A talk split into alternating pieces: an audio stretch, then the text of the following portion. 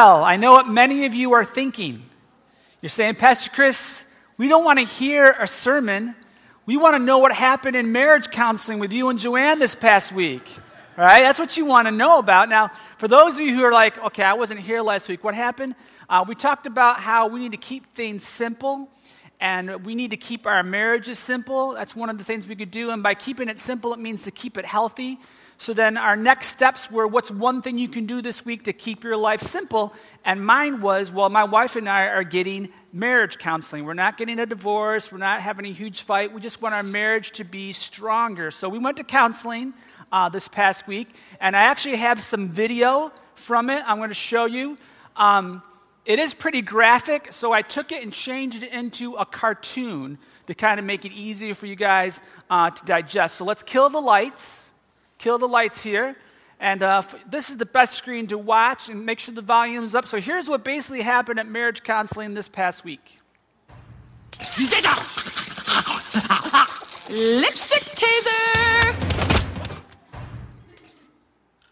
Yeah, keep showing it. Yeah. Lipstick yeah. taser! One more time. One more time.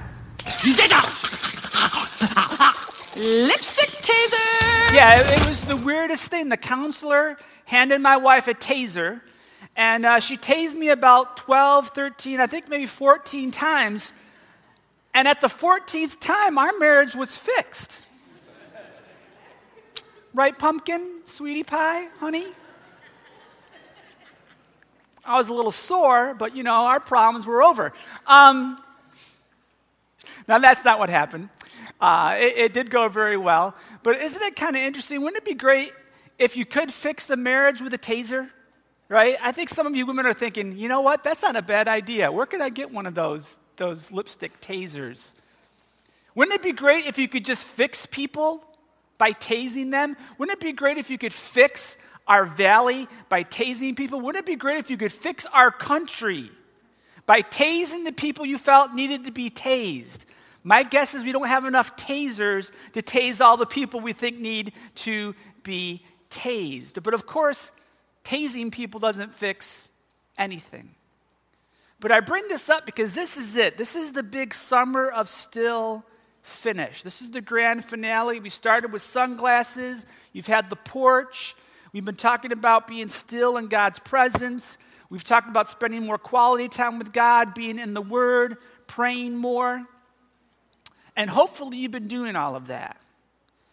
And as you've been doing that, though, hopefully God has made you more aware of places in your life where you need spiritual renewal that a taser won't fix, but God can. And maybe even as you kind of quieted your life down and you've been able to focus on the people around you, you've noticed that our valley is in need of spiritual renewal. And maybe even as you've slowed down, you've become well aware that the United States of America is in desperate need of spiritual renewal. So, how do we bring this about? Well, that's what we're going to talk about today. In your bulletin, there are notes if you'd like to fill in the blanks, but we're going to be looking into Second Chronicles today. So if you have your Bibles with you, you're going to want to go to Second Chronicles chapter 30. We're going to be hanging out in chapter 30 and 31 for most of this morning. And we're going to be reading about a king named Hezekiah. Now, I'm going to give you a little background on Hezekiah. This is actually from my Bible. It says that Hezekiah's own father had closed the temple in Jerusalem, had imported a pagan altar from Damascus, and erected shrines to other gods on every street corner. Now, inheriting the throne as a young man, Hezekiah was only 25 when he became king. Hezekiah saw that his nation was hurtling toward disaster. Do you know anybody whose life is hurtling towards disaster? Do you sometimes feel like this country is hurtling towards disaster? It says Hezekiah watched as the great power of Assyria invaded his sister nation Israel, demolishing its cities and sending its citizens into exile. But unlike other kings, Hezekiah did not scurry around seeking political alliances to bolster his strength. He listened carefully to the prophet Isaiah, and he looked instead for God's protection. And then we turn to Second Chronicles chapter 31, and in verse 20, this is what we read. This is what Hezekiah did throughout Judah, doing what was good and right and faithful before the Lord his God. And everything that he undertook in the service of God's temple, and in obedience to the law and the commands, he sought his God and worked wholeheartedly, and so he prospered. Hezekiah was able to bring about not only renewal in his life, but renewal in his people because he did what was good, right, and faithful before the Lord his God. Folks, if we want to bring about renewal in our lives, if we want to bring about spiritual renewal in this valley or in our country, we have to do what is good, right, and faithful before the Lord our God. Now, we're going to look at five specific things that Hezekiah did.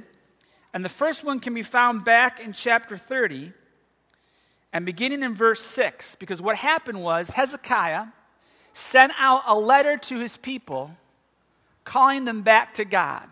It's kind of like the old school version of Twitter. He would tweet this today, but they didn't have Twitter, so he had to write a letter and have couriers run to the different villages to share this news. But this is what Hezekiah wrote.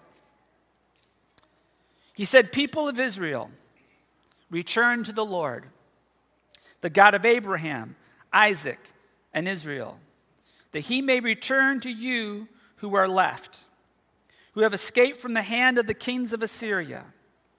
Do not be like your fathers and brothers who were unfaithful to the Lord, the God of their fathers, so that he made them an object of horror, as you see. Do not be stiff necked, as your fathers were, but submit to the Lord. Come to the sanctuary which he has consecrated forever Serve the Lord your God so that his fierce anger will turn away from you.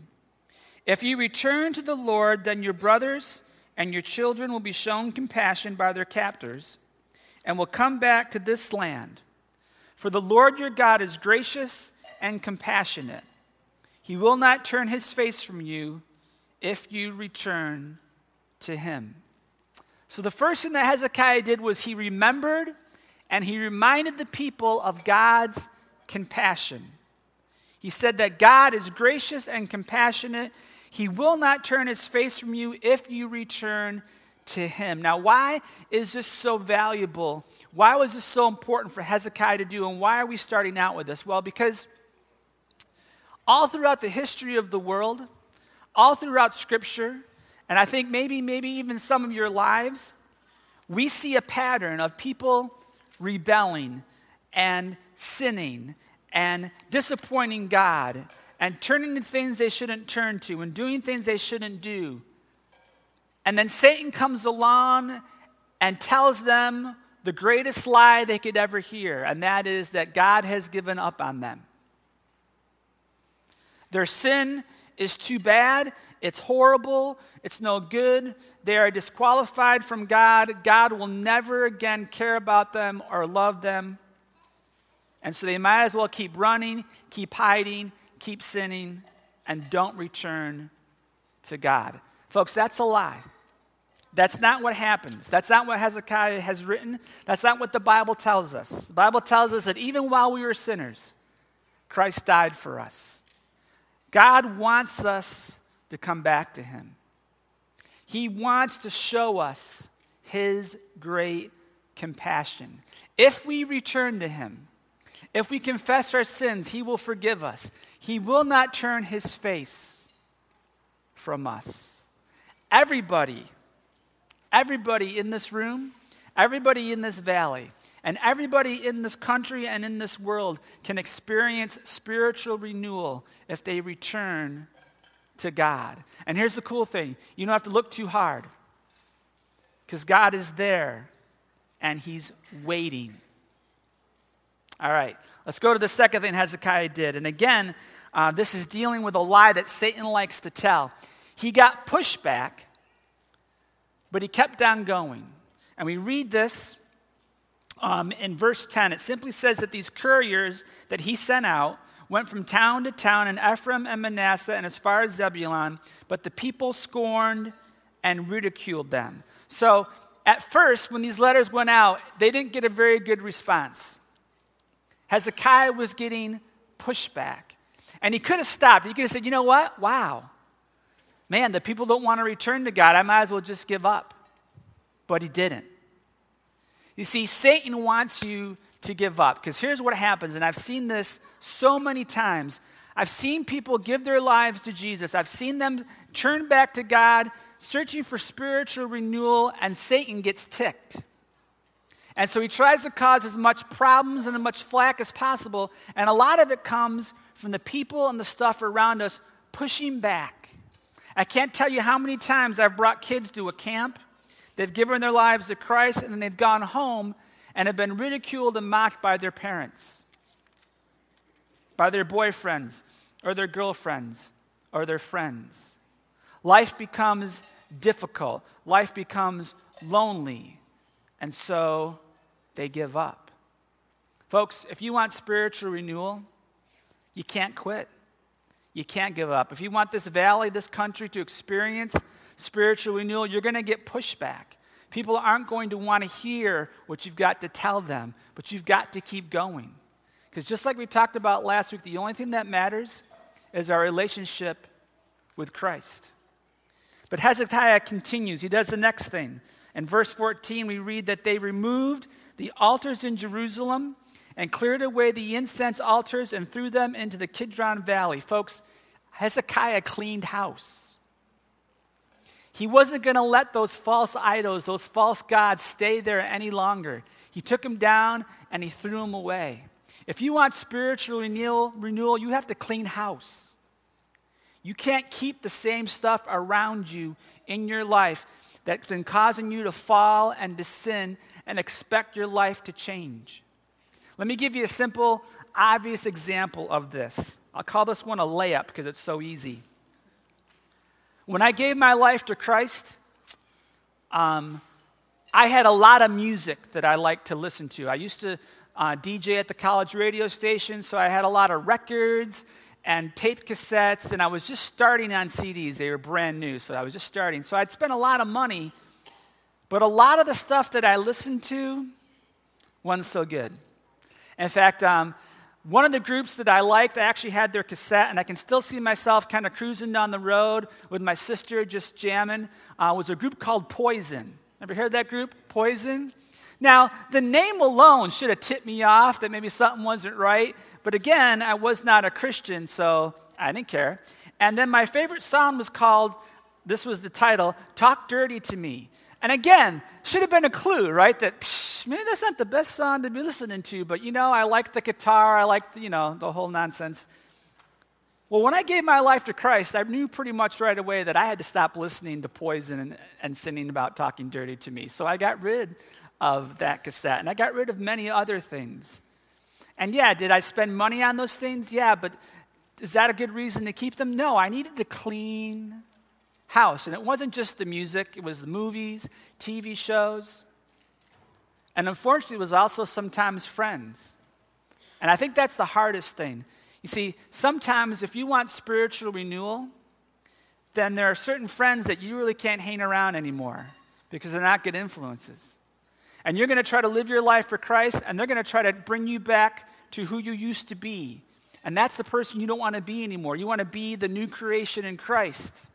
Sometimes you might even have to go as far as breaking up with a boyfriend and a girlfriend, and that's a difficult, difficult thing to do. There have been many times where people have done these things and life gets lonely. Life got lonely for me because I needed to find new friends. Now, the good news is, of course, that God brought me, right, these new friends. And God brought me new music and um, other things that I could enjoy that were good for me. But if we want us to have spiritual renewal, then we've got to clean house. Think about it for a moment. Imagine, and not only for us, but for our, our community, because think about it for just a moment. Let's say someone comes to church for the first time. They're not a Christian, right? And they're like checking this all out, and they say, Hey, Pastor Chris, can you give me a ride home? I say, Sure. We get in my car, I crank on the radio, and Poison comes on because my cassette is there, and we're jamming to talk dirty to me. What's he going to think? He's going to think, You're old. And then he's going to think, Well, they're an old band. And then he's going to think, You're no different than the rest of the world. Folks, we have to be different than the rest of the world. We have to shine a light. We have to clean house and shine a light. That's what Hezekiah did. He said, You know, we're not going to worship these false gods anymore. But he didn't stop there. He didn't stop there. Verse 18. Verse 18. Hezekiah also prayed for the people. In verse 18, what we're reading here is that because they wanted to celebrate the Passover and they didn't do it at the exact time uh, all the people didn't go through all of the purification rituals, but their heart was in the right place. So in verse 18, actually, we're going to go a little bit farther. We find Hezekiah praying for the people. Hezekiah prayed for the people. Down a little bit farther, he says, But Hezekiah prayed for them, saying, May the Lord who was good pardon everyone who sets his heart on seeking God. The Lord, the God of his fathers, even if he is not clean according to the rules of the sanctuary. And it says, The Lord heard Hezekiah and healed the people. Did you get that? You should underline that. And the Lord heard Hezekiah. Hezekiah prayed. Hezekiah interceded for the people, and the Lord heard them, heard him, and healed the people. Folks, we need to be praying for people. We need to be praying for people in our valley and people in our country, people who don't know Jesus. We need to be interceding for them. One of the cool things that I know is that I was being prayed for even before I was born. And I know this because Joanne is a quite bit older than me, and okay, only not even a year, right? A year and a little bit. You're more than a year older than me? We need to tell the counselor that next time we see him. Don't tase me. Um, so no, so so Joanne's a little older than me. So when she was born, her parents started praying for her husband. Now think about this for a moment. So she's born and she's a baby, and her parents start praying for her husband, who is me. So before I was even born, people were praying for me that I would be a godly man. They had no idea that I needed a lot of prayer, but they were praying, right? And good thing they had a lot of family praying. And I think that really did make a difference. That's why I'm here today, because people I didn't even know were praying for me. So you're sitting here thinking, okay, well, Pastor Chris, who do I pray for? And I think here's a good test. You know, I was joking a lot about that tasing, but I'm pretty sure that I was, as I was talking about people to tase, people came to your mind, right? Don't have to confess that, but I'm sure people came to your mind. Whoever came to your mind you think needs to be tased, don't tase them, pray for them right? Intercede for them. Nobody is too far gone. I don't care what they've done or where they've been. Pray for those people that they will turn back to God and experience spiritual renewal. Now, there's one more thing Hezekiah did, and um, it's actually this one's in chapter 31, and uh, we read in verse 3. They've been um, building up this offering, and it says in verse 3 that Hezekiah, even the king, contributed from his own possessions to this offering. In other words, Hezekiah trusted God with his stuff. And I use the word stuff because I want it to be all inclusive. I don't know how grammatically correct it is, but what I'm talking about here is Hezekiah used his money, and God wants us to use our money and our time and our talents and our abilities to bless others. When we use those gifts, that stuff, not only do we get renewed, but God uses us to renew other people. We saw this kind of last week a little bit at our neighborhood party. Um, a lot of people showed up to that and gave their time, their talents, and their money, and many lives were touched. This fall, we're going to be doing the neighborhood, and we know that God's going to use that ministry to reach into that community, and we're going to see spiritual renewal. And here's the cool thing it's not something we have to do, it's something we get to do, right? We get to use our time. We get to use our talents. We get to use our money and say, God, here, here you go. We trust you. Use this however you want to to bring about spiritual renewal. And then back in verse 20, we'll read the verse we started with. This is what Hezekiah did throughout Judah, doing what was good and right and faithful before the Lord his God, and so he prospered.